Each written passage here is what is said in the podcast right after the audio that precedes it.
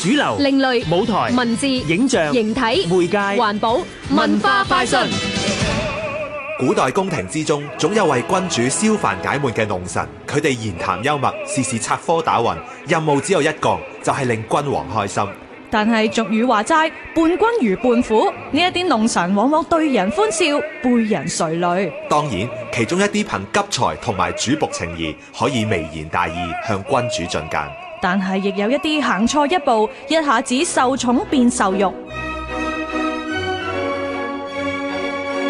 嚟緊香港歌劇院會帶嚟意大利歌劇天才威爾第嘅弄臣。呢一套歌劇名作喺一八五一年首演，因為旋律動聽，人物性格突出，好評如潮。故事講述駝背嘅宮廷弄臣經常口舌辯給，激嬲其他貴族臣子。因為佢落力幫好色嘅主子曼圖亞公爵到處尋歡，甚得歡心，一直恃勢凌人。細估唔到終有日令到自己個女吉爾達都成為公爵嘅獵物啦。弄臣想刺殺公爵報復，一步步走向悲劇嘅結局。導演馬埃斯特里尼話：故事最觸動佢嘅係人性嘅醜惡、權力慾以及隨之而嚟嘅暴力、性侵害同埋不公義。